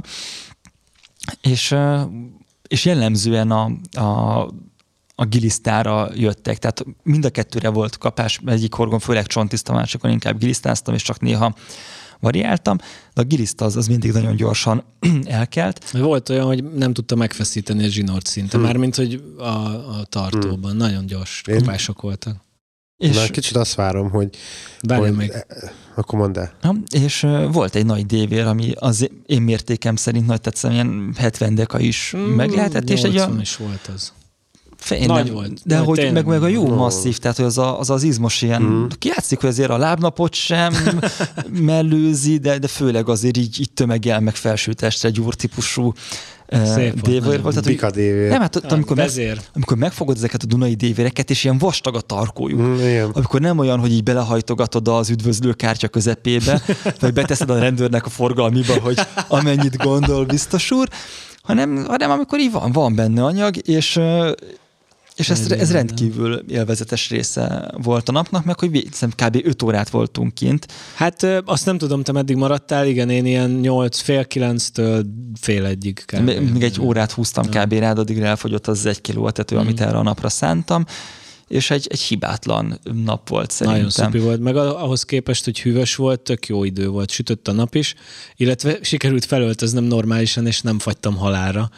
Úgyhogy így egész úgyhogy a Hárosi-öblet azt továbbra is ajánlom mindenkinek, mert most már én is. Egy nagyon jó horgászti szerintem. Megtértél. Igen, abszolút. Én azt akartam mondani, hogy akkor előbb-utóbb piacra fogod adni a szteroidos gilisztákat, tehát Iván szteroidos gilisztái néven, és akkor lesz olyan videó, mint a Döván reklámban, hogy te így válogatod a gilisztákat otthon, és kinyitod az arcot, és a dévére. Az az igazság, hogy ahhoz, én ezt legálisan űzhessem, és én nem vagyok olyan bűnöző alkat, mint ti, tehát hogy nekem nem Runyan és Kominski a példaképem, illetve nem lépem át a záróvonalat, aztán alkudozok a rendőrökkel róla. Te nem állsz meg? Én egy szabálykövető ember vagyok, aki amikor jön a halőr, akkor be tudja mutatni az engedélyét. És igen, van nálam szemetes zsák, centi és mérleg. Azért akkor, hogyha már itt tartunk, fontos, hogy az igazságnál maradjunk. Természetesen nálam volt minden irat, hiszen különben nem engedtek volna horgászni ott reggel. Jó, sem. Nem tudtad bemutatni értelem. De a kocsiban hagytam nyilván. És... én emiatt ugye nem tudnám megcsinálni azt, hogy adok számlát is a gilisztáról, és nem tennék olyat, hogy az államkasszába nem tudnék úgy nyugodtan aludni, hogy nem adózom, de rendesen a gilisztákon keletkezett hasznomat. Mondjuk azért ezt megnézném a próbavásárlást, hogy dévérnek öltözött a hadóellenőrök megérkeznek az ajtóhoz, hogy kérnék egy kis gilisztát. Úgyhogy... igazán bika dévérek hassal. Egyébként viszont ugyanakkor mindenkit bátorítok arra, hogy indítson otthon gilisztafarmot, a konyhai zöld hulladékot azt ezáltal reciklálja, és legyenek fogós gilisztái bőven, olyan mennyiségben. Ingyen. Nem? Ez kb. Ingyen, mert kis időt kell vele foglalkozni. Igen, meg kell egy törzsállomány, amit egyszer be kell ruházni a horgászboltban. Hát az meg aztán nem egy azt nem hordják költség. Oda a legyek. Úgyhogy nagyon elégedett voltam a Hárosi-öblös szezonnyitó zsugával, és annyira jól mentek a dévérek, hogy igazából nem is volt az, amit terveztem, hogy az egyik botot átszerelem metódra, és bedobom úgy, mert igazából teljesen minden igényemet kielégítette. Szemben a Horgász Show nevű rendezvénnyel, amivel közel sem voltam olyan elégedett, mint a Hárosi-öbl halállományával. Kezdjétek akkor ti, srácok, én majd utána mesélek Romániáról. Ezt most halottról jót vagy semmit, nem? De nem szabad, azért az volt, volt annak jó része is. Ugye 3 nap volt péntek, szombat, vasárnap, én azt hiszem a szombatot és a vasárnapot töltöttem kint a kiállításon, és hát figyelj, ez én úgy éreztem magam, hogy ez a rendezvény, ez egy ló, akkor azt már Dunába lövöd. Tehát annak már így sok. De mi volt a probléma? Mit éreztetek problémával? Hát a fő probléma az, ha most azt nézzük, hogy a kiállítói részt azt szerintem nagyon nem lehet, mert voltak kiállítók, az látszott, hogy az embereket nagyon nem érdekelte. Tehát iszonyatos, aki kiment, kevés vagy kevesen mentek ki? Kevesen mentek ki. Akkor nem volt olyan hype körülötte. A helyszínen én azt láttam, hogy a kiállítók is eléggé unatkoznak. Vasárnap már azért én is nagyon sokat néztem a telefonom kijelzőjét ott egy székben, a Fishinda pultban. Nem érezted azt, hogy itt újdonságot mutatnak neked, vagy pörgés van. Ennek ezernyi oka lehet. Na igen, ez szerintem érdekes téma. Egyrészt tudom, hogy érdekes, azért hoztam. Nézőinket, hogy aki volt, vagy nem volt, és van róla véleménye, az nyugodtan ossza meg a csoportban velünk, mert engem nagyon érdekel, nyilván van valamennyi kapcsolatom a szervezőkhöz is, meg amúgy is érdekel, hogy mi az oka annak, hogyha valaki esetleg nem megy el, vagy hogyha ott volt és látott valamit, ami neki nem tetszett, akkor az micsoda. Másrészt az is érdekel, hogy ti mit gondoltok, hogy a kiállítók nem jönnek elegen, a kiállítók nem készülnek eléggé. Tehát nyilván annak oka van. Ezt tudom foglalni. Igen. Túl sok az ilyen jellegű esemény. Az, hogy van pontsó, horgássó, fehova, ebben ez egyszerűen sok erre a piacra. A kiállítók azok ugyanígy szegmentálnak, és azért, hogy erre megyek, vagy arra megyek, viszonylag kevesen vannak, akik beáldozzák azt a büdzsét, hogy mind a háromra mennek, sőt, van olyan nagy kiállító, aki egyikre sem megy, és megcsinálja saját szakállára a saját találkozóját. Ez nem országspecifikus. Ugyanezt hallottam Romániában, és ott is vannak olyan nagyok, akik azt mondják, hogy nekem ez zsenán. De ez normális, tehát, hogy ez oké. Az nyilván az expo szervezői, hogy olyan ajánlatot kell oda tenni, hogy eljönnek azok a nagyok. Egyrészt igen, másrészt ettől függetlenül nyilván a közönséget nem érdekli, hogy miért nem ment oda, igen, hát nincs ott és kész. A harmadik dolog az, hogy rosszkor volt, tehát az, hogy egy jellemzően férfiaknak szóló rendezvényt az AMTS-sel egy hétvégére tesznek, az Automotor és Tuning Show, az egy stratégiai hiba. Ezt nem is tudtam, hogy ilyen volt. És ez a három, ez oda vezetett, hogy... De figyelj, azért az AMTS az egy nagyon réteg dolog, nem? Nagyon réteg. Nem lehetett megmozdulni a Rákóczin 2 napig. Az a járműves kiállítás itthon. Igen. Tehát... És hol volt? A Hung Expon. És miért a Rákóczin, vagy mi? Nem értem. Hát ahogy mentél, nem a Rákóczin, bocs, Kerepesin. Hát a Kerepesin nem bírtál menni, annyi ember volt a Kerepesin. Aha. Tehát, hogy az ott nagyon nagy volt, és ez is onnan elcsatornázta az embereket. Én egyébként nem éreztem magam rosszul, mert tök jó volt így, hogy kevesen voltak, nyugodtan tudtam beszélgetni a Novák Jánossal, nyugodtan tudtam beszélgetni egy borsodi etetőanyagos csapattal, akiktől vásároltunk is, mert jónak ítéltük a terméket, meg a mögötte lévő embereket. Beszélgettem Wobbler készítővel, beszélgettem Králikot és a Novákot, mind a kettőt mondtam, ugye? A Králikot nem mondtam. A Králikkal is tök jól eldumáltunk, tőle is vásároltam, meg így, tehát hogy nem az volt, hogy tömegben kellett oda furakodnom és megtapogatnom a csalikat, megnézett, hanem igazából tehát mint látogató egyébként így jobb volt, mert hozzáfértél mindenkihez és mindenhez. Nem biztos, hogy mindenkinek van igénye arra, hogy így networkingeljen. Én most ugye a Parti Arcok kapcsán igenis úgy mentem oda emberekhez, hogy szia, dumáljunk, aha, vagyunk mi lenne, hogyha jönnél, aha, tök jó, nagyon örülnénk, tehát hogy volt egy ilyen dolog. Nekem ez ilyen szempontból jó volt, de hogy nem volt ott mondjuk 50 ember, akihez oda lehetett így menni, mert nagyon sok fontos ember, akit nagyon szívesen meghívnánk a műsorban, nem ment ki erre, ugyanolyan okokból, mint mondjuk, amiért több másik 10 000 horgász sem ment el erre. Én, hogyha nekem ezért fizetnem kellett volna, akkor én csalódott lettem volna, mert nagyjából 1 óra alatt körbe tudtad járni, illetve azt, amit Iván, te még nem mond, nem tudom, hogy akartál mondani, de hogy az innováció az nulla. Tehát mindenki ugyanazt elmúlta. Igen, nyilván erről nem a szervező, tehát mármint a rendezvény szervező, hanem itt a gyártók is. Ettől függetlenül ilyen kiállításra én úgy gondolom, hogy azért mész, mert érdekelnek az újdonságok. Ez is érdekes, hogy ezek a kiállítások egyáltalán kiállítások, vagy vásárok. Ez inkább vásár. Mert hogy szerintem is inkább vásárról van szó. Az egy másik dolog, hogy amúgy a gyártók nem nagyon innoválnak, de valójában milyen gyártó van kint? Jellemzően csali gyártók vannak kint. Mit lehet még innoválni? Tehát hát igen, az, kijön vannak, a kiwi. Most vannak, jövőre majd lesz, nem vannak gyártók, ki. Tehát, akik, aki nem megy ki. De nem a gyártónak kell kimenni, nem a Daiwának, hanem az ő az itthon képviselő importőrnek. De hogy ő kim van? Kim volt a Daiwa importőr? De van Daiwa Magyarország egyébként. Nem tudom, hogy mind Daiwa kim volt, ugye csomószor csinálják az cégek, hogy nem az importőr megy, hanem egy kiemelt kereskedőjüket küldik. Ki volt kint Daiwa, ott meg is nézegettem többet, meg ugye rám ért az ott lévő ember a pultban, és emiatt én tök jól jártam, mert olyan pergető bot tanácsadást kaptam, amit egyébként viszonylag kevesen kapnak. Aha. Mert a boltban is jobb tömeg van. Hú, akkor majd a végén az adás utolsó témájánál nagyon kíváncsi leszek arra, hogy ugyanazt ajánlott-e, amit én kinéztem. Majd kikeresem a telefonomból, tehát hogy sokkal jobb szolgáltatást kaptam, mert a Walterlandban nagyobb tömeg szokott lenni, hogyha bemegyek botokat nézegetni, mint amit az egész kiállításon volt.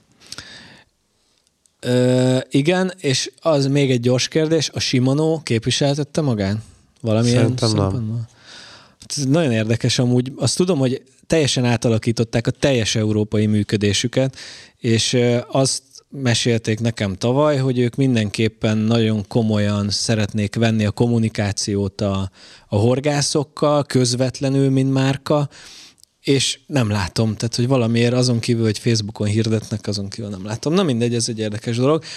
Hát az a helyzet, hogy Bukarestben azért egy picit más volt a tapasztalatom. Az Álmos tavaly ugye velem volt, idén már inkább titeket választott, kedves hallgatók és nézők, meg Iván. Úgyhogy idén most egyedül mentem.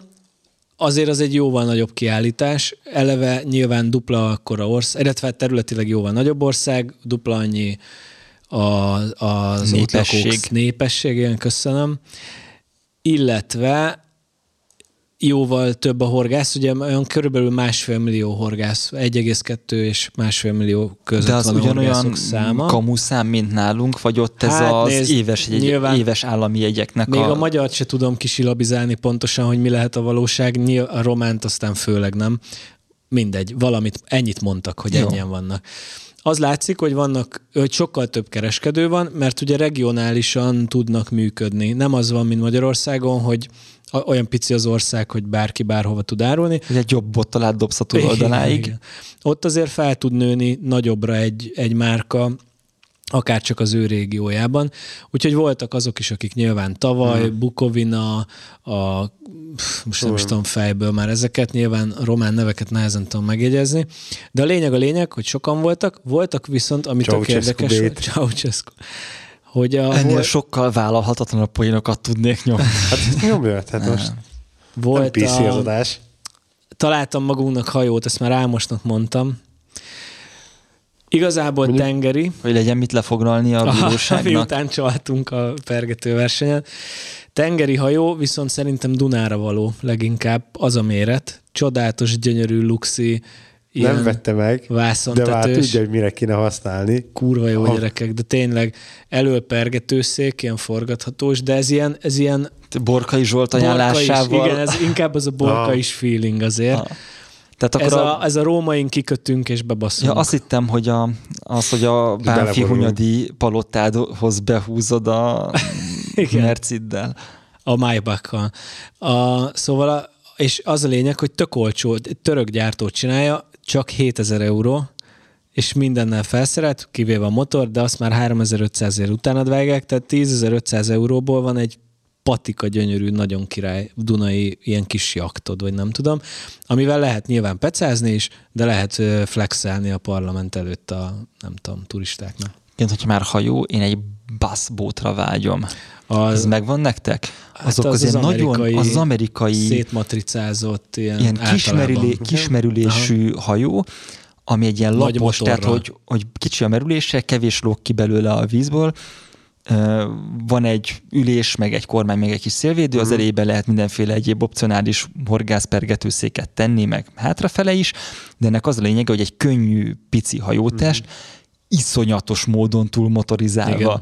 És arra ráteheted az 5 lovas Yamahát is, De oda... De a 250 lovas Mercury azért jobban áll. Igen, de hogy azokra van, hogy egy iszonyatos elmebeteg sebességet lehessen vele elérni, hiszen Amerikában a vizek is nagyok, igen. És rohadtul nem mindegy. Nem érsz rá, sietni kell. Nem, hát amikor mit tudom én, 200 kilométerre van a horgászhely, akkor azt nem mindegy, hogy 15-tel csetteged a nagy tavon, vagy ráteszed a stiftet, és akkor 120-szal kacsázol a vízt, tehát na mindegy, voltak ilyen hajók, volt egy olyan kereskedőnek egy hatalmas tangya, szerintem ilyen 600 négyzetméter legalább, de lehet, hogy több, ahova kihozta, én azt mondtam, hogy ilyen gyémántporral fényezett hajóit, tehát ilyen full csillogós metál, nem tudom micsoda, olyan még a lakk is csillogós volt szerintem, full-fullos, nyilván ezek már nagyon drága dolgok, és akkor ő kirakta ezeket a Mercury motorokat az 5 lóerőstől, az 500 lóerősig kim voltak, elképesztő egy ilyen nagy motor amúgy. Szóval voltak ilyen nagy kiállítók, volt rengeteg horgász. Hagy trollkodjak egy picit. Ha valaki igazán flexelni akar csónakkal, akkor véletlenül se ilyen aranyporral, meg gyémántfényezésűt vegyen, hanem onnan lehet tudni, hogy te vagy a leggazdagabb, hogyha veszel egy Riva jachtot, vagy hát egy Riva motorcsónakot, mert az nem jachtnak minősül, ami mahagóni testtel, az Olaszországban készült, igen, ilyen 70-es évekbeli belmotoros. Amivel Jason Statham elmegy a tengerre, a Balaton. Igen, azt nem tudom, hogy abban olyan van-e, de hogy keressetek rá arra, hogy a Riva, és abból volt olyan, amiben 2 darab V12-es Lamborghini motort tettek bele. Alapból se gyenge motorokat tettek, és jellemzően 2 darabot, és abba, de úgy, a mahagóni testbe így belefúrod a bottartót egy makitával. Besavarod, és kész. Ott tudják, hogy neked nem kenyére kell a pénz. Na, visszatérve, tök jó volt, nagyon sokan voltak, ott 11 000 ember fordult meg a 3 nap alatt, ezért tényleg brutál sok ember volt. Látszik, hogy ott is egy kicsit visszább vettek a költésből, mint tavaly. Mm. Azért tavaly talicskával tolták ki az akciós etetőanyagot, azért idén inkább zacskókba vitték. De nem is ez a lényeg, amit el akartam mesélni Romániáról, az inkább a Tarom légitársaság vendégszeretete, ugyanis úgy mentünk Bukarestbe, hogy Nagyváradig elmentünk kocsival, ott vannak ismerősök, és onnan mentünk volna repülővel Bukarestbe. Ez egy belföldi járat, jellemzően légcsavaros, de ebben az esetben egyébként egy 737-es Boeing jött volna.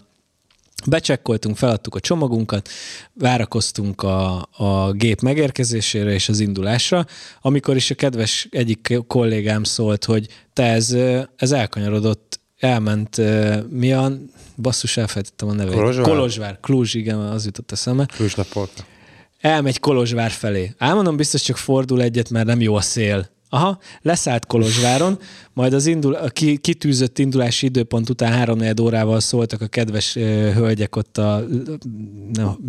mi az reptéren, hogy akkor most 2 opció van, vagy átfoglalunk másnap reggelre, amin 15 hely van, és mi 9-en voltunk, úgyhogy ezt az opciót így gyorsan el is happolták az orrunk elől a többiek, vagy pedig kint áll 2 busz, és akkor irány Kolozsvár. Most az Kolozsvár, az 150 kilométerre van körülbelül Nagyváradtól, és nincsen autópálya, hanem szépen átmész a Királyhágon, a busszal, 0 fokban, szakadó havas esőben, és imádkozol, hogy megérkezz Kolozsvárra. Úgyhogy egy ilyen 3,5 órás buszutat még így bevállaltunk az egyébként sima 1-1,5 órás repülőtől. Kolozsvárról aztán, hogy mentetek át? Kolozsváron át, ott várt minket a Boeing, mert hogy ott tudott leszállni. Az nem derült ki, hogy mi volt az oka annak, hogy nem tudott Nagyváradon leszállni, de évfél körül odaértünk, és akkor ott beszállítottak minket, és onnan elrepültünk egy csodálatos géppel, ami hát itt tényleg, ha a lélekvesztőt így valahogy le kéne írni, akkor az volt basszus, tehát ilyen nem tudom, 30 éve nem nyúltak hozzá. Úgyhogy azért én azt javaslom, hogy inkább más légitársaságot választhatok, hogyha oda akartok utazni. Ez volt. Na figyelj, lássuk az ajándékokat, hogy miket hoztál. Igen, már régóta ezt várom. Elég a panaszkodásból. Nem, amúgy jó volt. Tehát, hogy... Na, én Álmossal kezdem, mert Álmosnak találtam nagyon hasonló csalit szerintem, de mondd meg te, hogy milyen. Először megmutatom a kedves nézőknek. Tudjátok, ez az a csali, amit Álmos nagyon szeretett sügérre használni, de megszűnt a gyártója. Én most találtam egy amerikait, Ezt? Romániában. Nézd meg kérlek, hogy ez olyan-e, amire pontosan gondolom. Olyan egyébként, csak nem sárga végig, de... Ez az egy színból sajnos ebből a formából, viszont annyi, hogy ez, én azt hiszem, hogy ez nem floating, tehát nem lebeg a farka. De mivel maga a szilikon, tehát biztos, hogy nem is fekszik le a víz. Na mindegy, majd meglátod. Úgyhogy használd egészséggel. Hát köszönöm szépen. 10 láj volt. Rajta van a cetlén. Direkt hagytam rajta, hogy tudd, hogy értsd. Jó, majd... És akkor először ezt is a nézőknek mutatom. Szerintem nyugodtan. Ja igen, csak felraktam a lábam. Hogy hoztam mindenkinek még egy kis különlegességet, ugyanis ezek a srácok itt mindent összevásároltak a horgássó alkalmával, amikor én ugye ugyanezt csináltam kint Bukarestben, úgyhogy wafters meg ilyesmit nem hoztam nekik, de ilyet én még itthon nem láttam. Ezt amúgy a Fabrika, mi a nevük? Van ezeknek valami másik nevük is. Na mindegy, elég nagy cég. Ők csinálják, az a lényeg kemény kukorica, átfúrva hajszálra. Úgyhogy ilyet én még itthon nem láttam, úgyhogy választhattok belőle. Van egy vaníliás, egy ananászos, és egy krilles. Álmos, te bármelyiket választhatod először, csak ne az ananászost. Én a poén észével annyit szeretnék mondani, hogy Viktor, mi vettünk ilyet tavaly is. Ilyet? De hol nekem van vaníliás. Azt elvittem Albániába. És ott hagytad legalább? Nem, otthon van. Úgyhogy én kérem a nem vaníliásat. Akkor a krilles az ananászos az Iván, és akkor a vaníliás lett az enyém. Szóval én ilyet még ilyet nem láttam. Nagyon óvatosan, nagyon rácsavartam. De mert együtt vettük. De nem használtuk soha. Ja, az igaz. Hú, az elég vad. De az vad. Jó az aromája, viszont tehát, hogy ezt majd hogy fogjuk használni, még nem látom. De biztos jó valamire. Szerintem ez megint csak egy jó pofaságból van. De... Igen. De az van egyébként, hogy ott sincsen más, mint itthon nyilván, tehát most igazából mindent láttatok ott már. Ott sincs dévérből a kerítés? Ott sincs halból a kerítés, ugye? Igen. Úgyhogy ez volt Romániában, jó nagy kiállítás, és hát valószínűleg jövőre is képviseli a Fishinda. Most, hogy így szépen felvezetted a konzumer rovatot, még a végén, mielőtt gyorsan elbúcsúznánk, szaladjunk végig azon, hogy te mi az, amit vettél, vagy tervezel venni? Igen. Tartós fogyasztási horgászcikk. Reméljük, hogy tartós lesz. Az a helyzet, hogy ugye már az előző adásra készülve is túl sok Hol a Hal című műsort néztem, és azóta is azt nézem, amikor a párom nincs otthon, és én nézek YouTube-ot a tévén. Fura, mások más néznek, amikor nincs otthon a párom. Hát, én egy ilyen srác vagyok. És nem azt csinálom, amit mások néznek, amikor más néznek. Na, szóval az van, hogy én összeraktam magamnak egy ilyen kicsit lájtosabb pergető szettet, mert az a helyzet, hogy amit mi annó vettünk ugye az pergető karrierünk indulásakor, az egy Daiwa 1030-as Ninja bot, és túl keménynek érzem, nem lehet vele jól pecázni. Hát öreget is már zavar, hogy más is kell, hogy valami kemény. Egyrészt, igen. Másrészt meg ugye nem fogunk mi akkora halakat, hogy arra szükségünk legyen, viszont sokkal jobb lenne az ipolyon, vagy bárhol, igazából bárhol, ahol horgászunk egy lightosabbot. Úgyhogy elkezdtem nézelődni, és megnézted, Iván, hogy neked mit ajánlott a serác? Igen, én ugye egy olyan botot kértem tőle, hogy mi az, amit ajánl.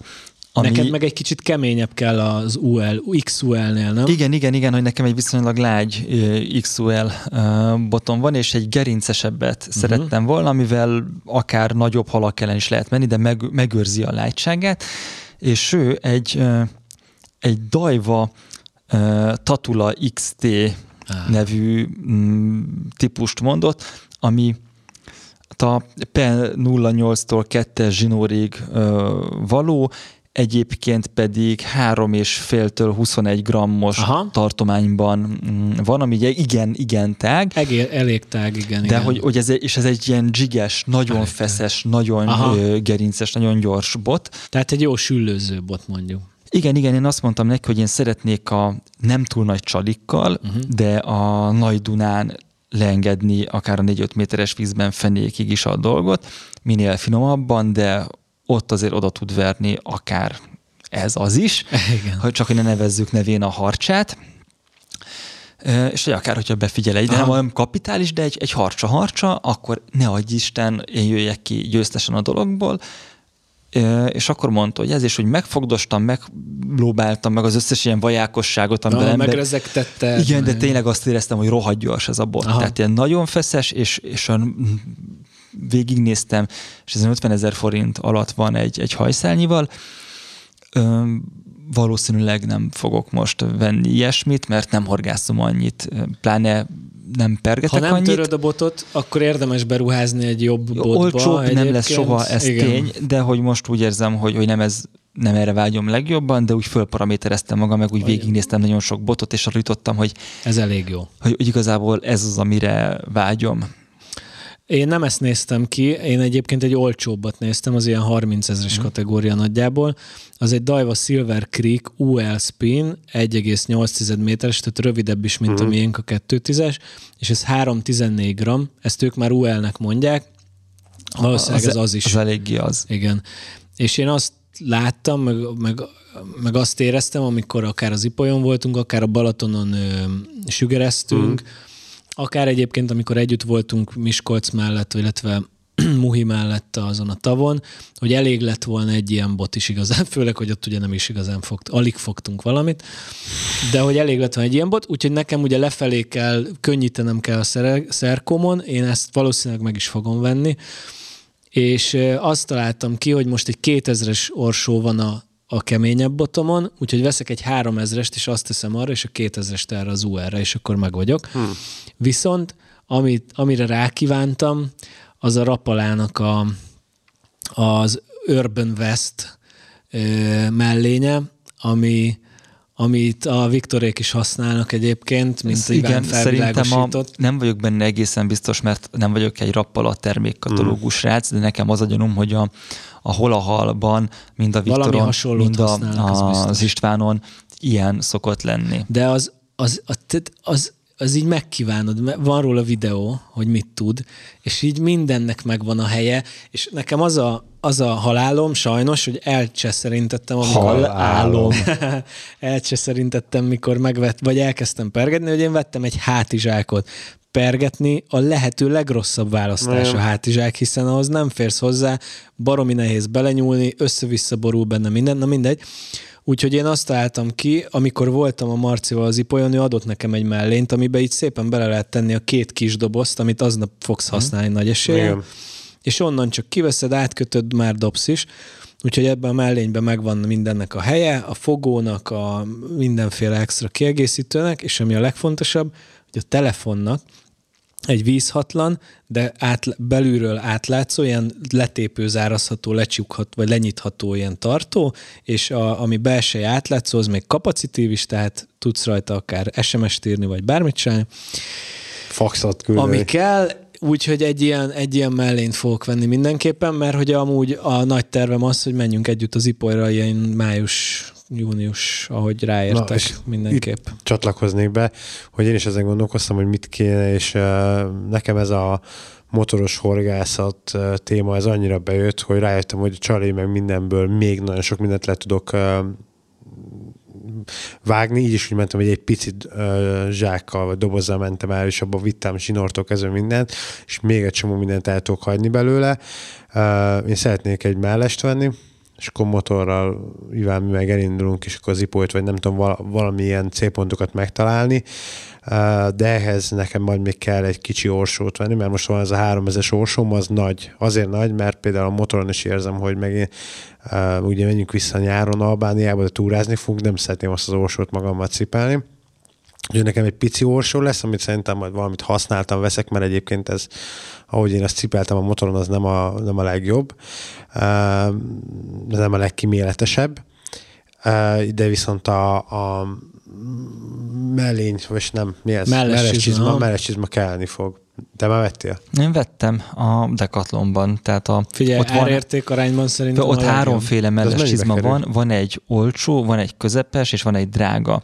Nem tudom, most egyiknek se cikkszámát, se nevét, se semmi, és a közepest kell megvenni, mert szerintem ilyen 35 000 forint, vagy valami ilyesmi ársávban van. Most már megemelték az árát, 30 volt, amikor te vetted, és 35 lett, mire én mentem el megvenni. és az, amire a Futó Marci is azt mondta, hogy igen, az tök oké. A fölött az már overkill, alatta az meg gagylasz. Mm. Igen. Na, mert én a hétvégén marketplace-en találtam az egy Fox. Az 500-as, hogyha valaki keresi, az 500-as. Fox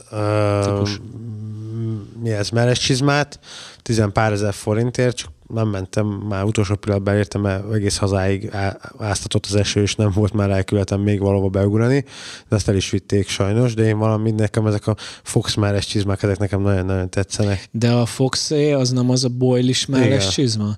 Az az igazság. Az nem jó?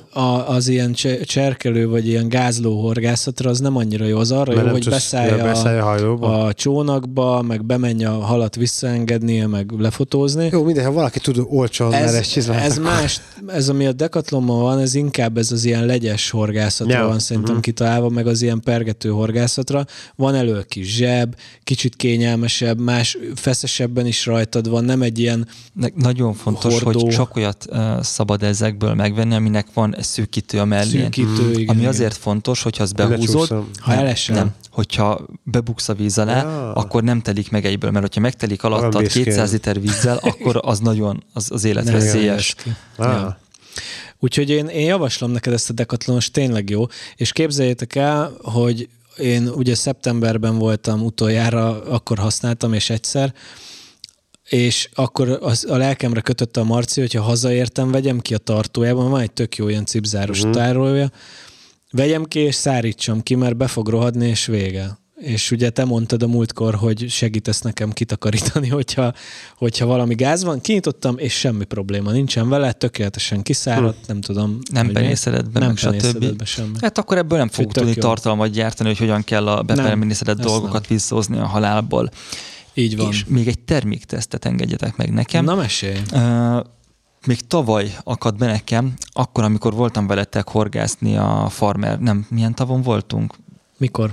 Amikor kint aludtunk. A Battán, mi a neve? Nem itt nekem sem az eszembe a neve. Mi a patak mellette az? Bent a tavaknál, hogy mind a kettőtöknek nagyon jó horgászszéke van. Ó, igen. És azon éreztem, hogy úristen, ez mennyivel kényelmesebb, mint az a kis szar, amivel én szenvedek, és akkor ott eldöntöttem, hogy kell nekem egy jó féder szék. Nekem nem kell olyan rohadt nagy, mint az Álmosnak, mert neki akkora a fotelj, hogy nekem az már kényelmetlen, tehát az ilyen barbár haduraknak való, akik ilyen pallossal ott így trónolnak benne, és ítéletet hoznak. Álmos pasa. Hát te egy nagy jó, ember vagy. Tehát igen, hogy neked az kell. Minden. És ugye nekem az kellett, hogy legyen viszonylag alacsony, mert szeretek alacsonyan ülni, ne legyen karfája, mert a karfa autóban engem... is, és horgásszékben is. Igen. Karfája ne legyen, mert az zavaró szerintem. Na, én erre most jöttem. Legyen állítható a lába, hogy a ferdeparthoz bele lehessen szintezni. Igen. Ne legyen feleslegesen nagy, hiszen akkor szart cuccolni, meg macerás.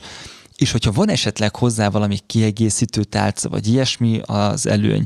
És szerintem körülbelül lassan egy éve volt ez a horgászatunk, és azóta én folyamatosan néztem a horgászboltokban, végigültem a dolgokat, figyeltem a használt piacot, és ugye aztán rohadtul megdrágultak a horgászszékek, amiről talán itt is volt szó az adásban egyszer, hogy ezek azért lettek rohadt drágák hirtelen, mert Kínában gyártják, igen. És konténerbe keveset lehet betenni ezekből. Igen. Míg horogból vagy damilból be tudsz rohadt sokat tenni egy konténerbe, horgászszékből, meg ágyból, meg ezekből a szarokból nem. És tényleg az volt, amikor na jó, most már veszek, akkor látom, hogy így úristen, ami eddig 20 000 volt, az most 45 000. Igen, nagyon drága. És végül lőttem egy olyan széket, aminek azért érdektelen a márkája, mert ugyanezt a típust Carbzoom-tól kezdve szinte minden ilyen...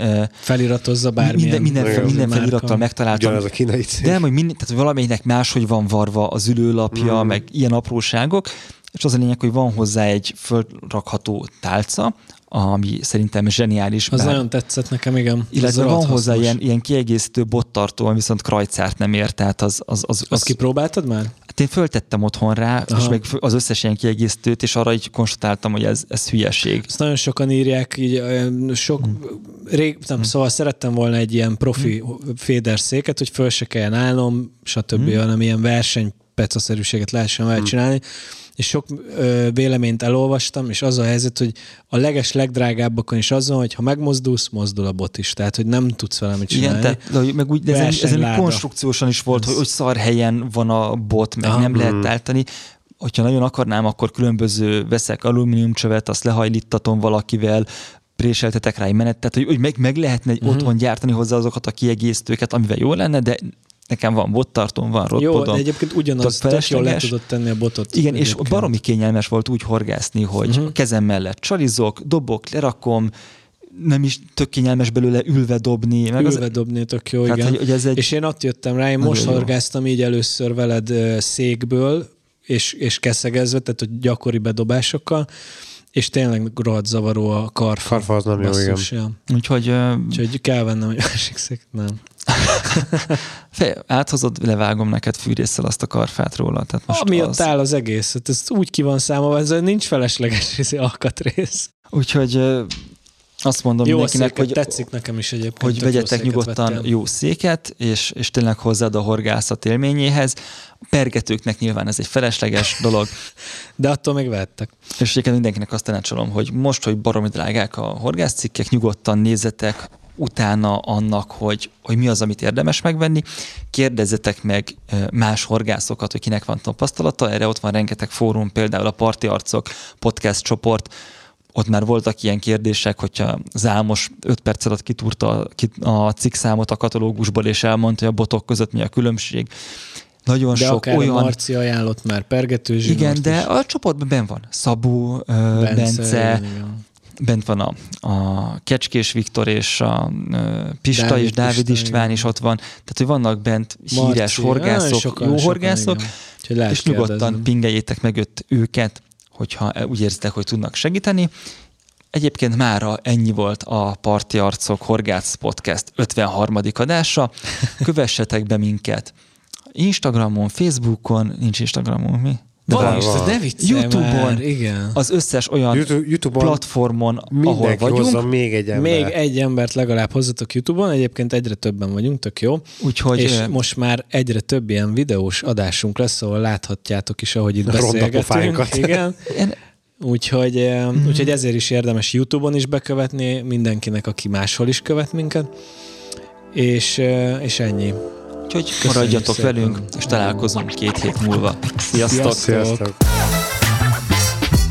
Ez volt a Parti Arcok Podcast Pásztor Viktorral és Sörös Álmossal. További tartalmakért és epizódokért csatlakozz a zárt Facebook csoportunkhoz. Keresd minket Spotify-on, az Apple és Google Podcast appokban, Soundcloud-on és a Fishindán. 2 hét múlva újabb epizóddal jelentkezünk.